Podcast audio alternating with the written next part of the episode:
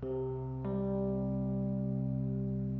band took the stage with a loud bang. Pyrotechnics shot out of cannons as the band began to play. Seconds later, the stage was on fire. Smoke was filling the room. It was hard to see. People were running and screaming. I started towards the crowded front door, hoping to squeeze my way out. When suddenly, someone yelled, No, Tom, this way. That was the night a spirit saved my life. I'm Tom Stewart, and this is my paranormal story.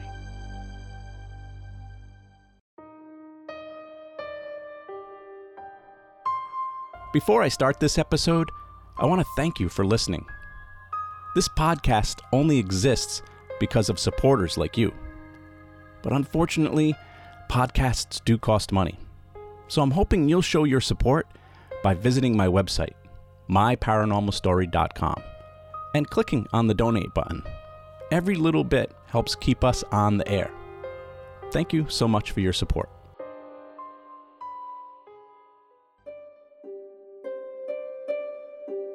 I've been going to rock concerts for most of my life. All through my teens, 20s, and 30s, even now, there's nothing I love more than a good rock concert. When I was younger, I'd go to concerts practically every week. I've seen just about every famous rock band of the past 40 years in concert, except for one Great White. I don't know if you'd call it a coincidence, bad luck, a curse, or a divine message, but for some reason, every time I would try to see the band Great White in concert, something would always keep me from seeing them. Great White was a popular rock band from the hair band era of the 1980s. They were more of a bluesy rock band than a heavy metal or glam rock band. They had a few radio hits like Rock Me, Save Your Love, and Once Bitten, Twice Shy. They were even nominated for a Grammy. Now, they weren't my favorite rock band, but I had a couple of their albums and I liked a lot of their music. And it seemed like Great White was always on the road touring and performing wherever they could. They were the opening act for many bigger named rock bands over the years, and a couple of times they were the opening band for concerts that I was going to. But for one reason or another, the curse, the bad luck, I always ended up missing Great White. The first time was a show in the Boston area. They were one of four bands scheduled to play this night. But on the way to the show, I ended up getting a flat tire. My friend Dave and I found ourselves on I 95 in the dark, in our jean jackets, putting a spare tire on my car. By the time we got back on the road and to the concert, we'd already missed Great White's performance.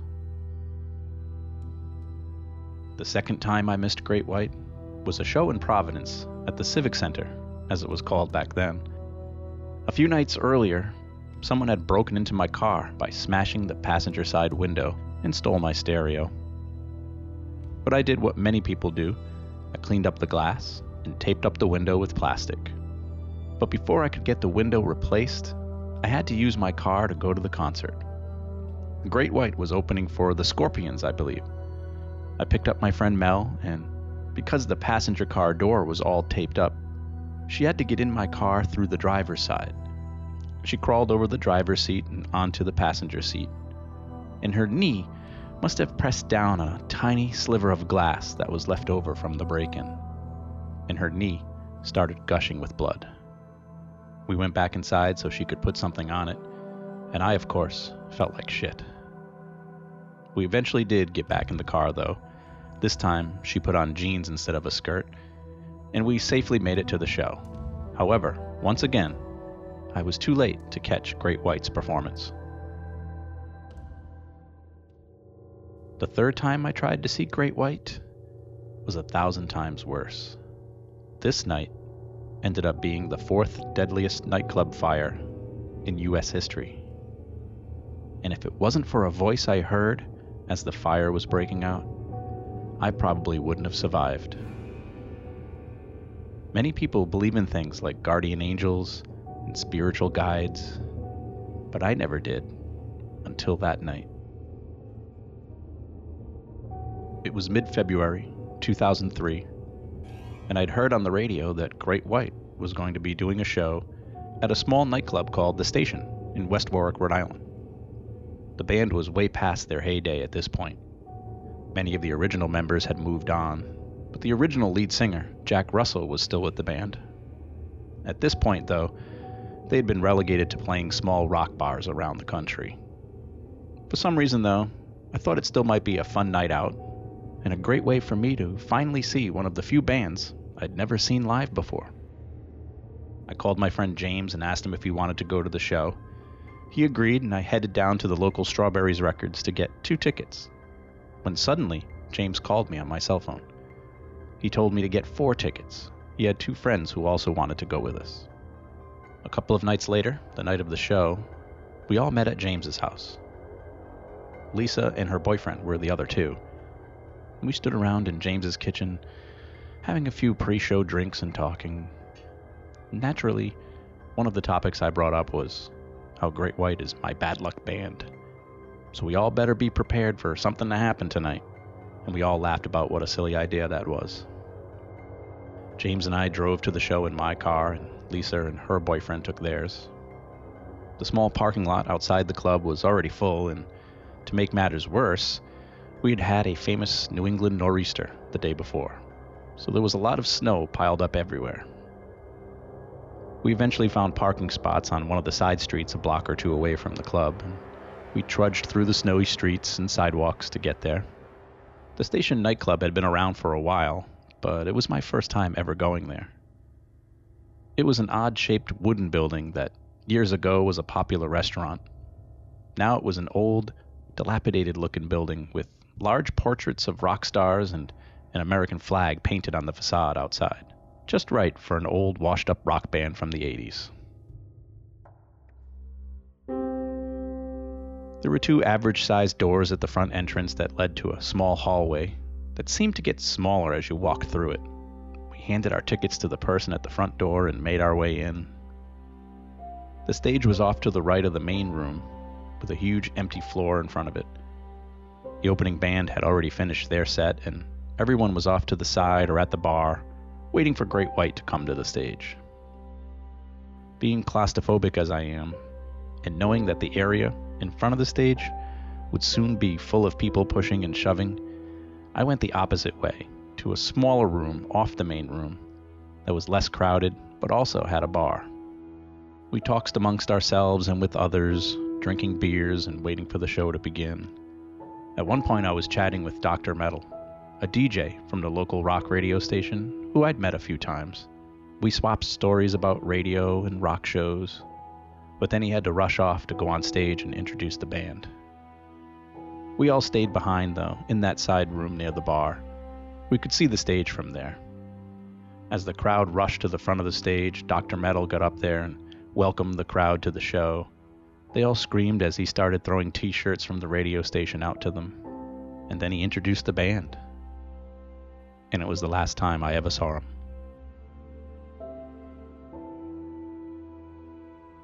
Moments later, the club got dark.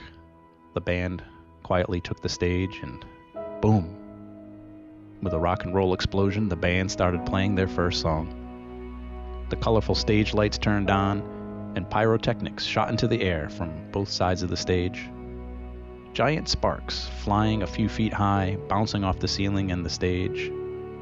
Honestly, it wasn't anything I hadn't seen a hundred times at rock concerts before.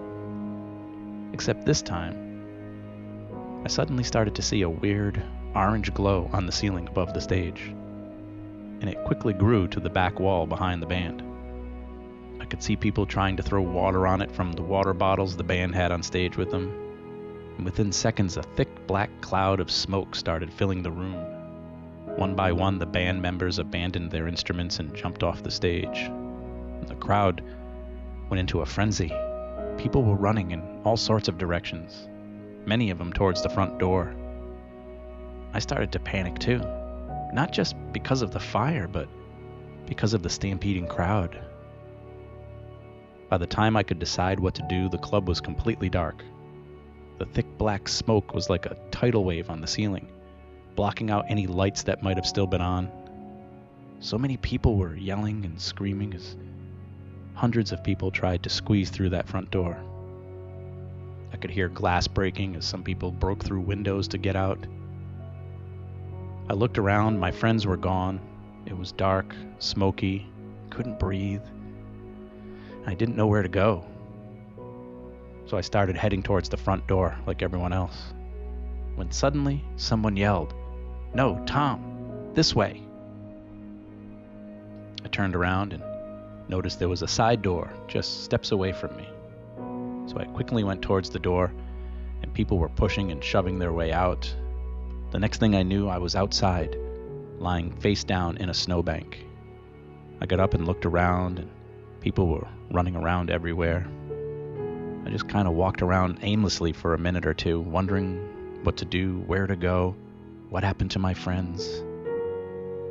I looked across the street and I spotted Lisa crying as her boyfriend was holding her.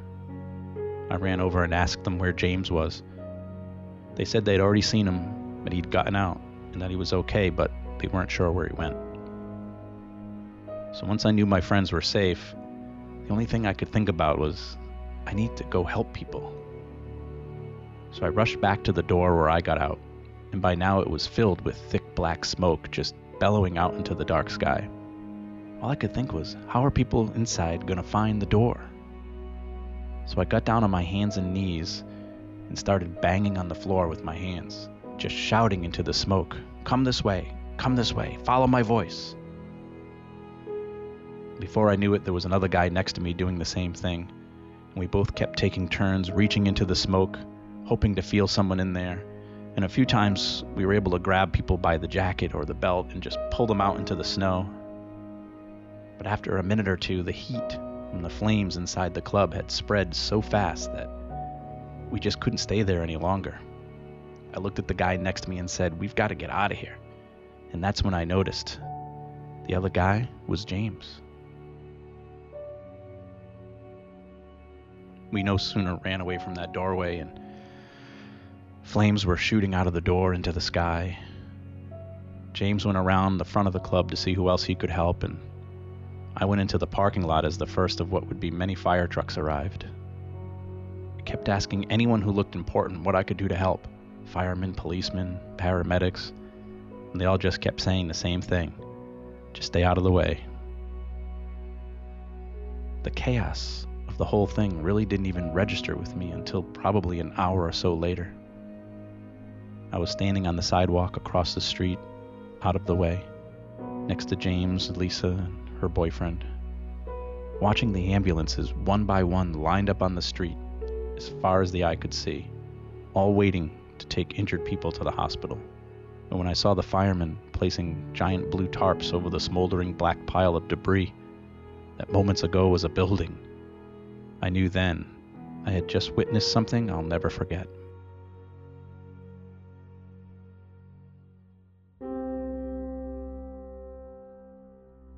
Exactly 100 people died as a result of that fire. Hundreds more were injured, many permanently. But somehow, I got out with hardly a scratch. When I tried to thank whichever of my friends it was who told me which way to go, none of them knew what I was talking about. So, who said it? To this day, I can still hear that voice in my head. No, Tom, this way.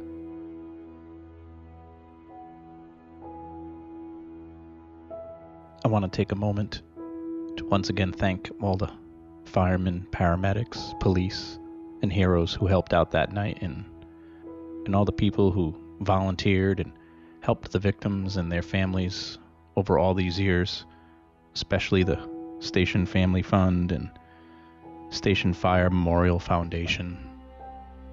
You can visit their website and find out more about the Station Nightclub Fire at thestationmemorialfoundation.org.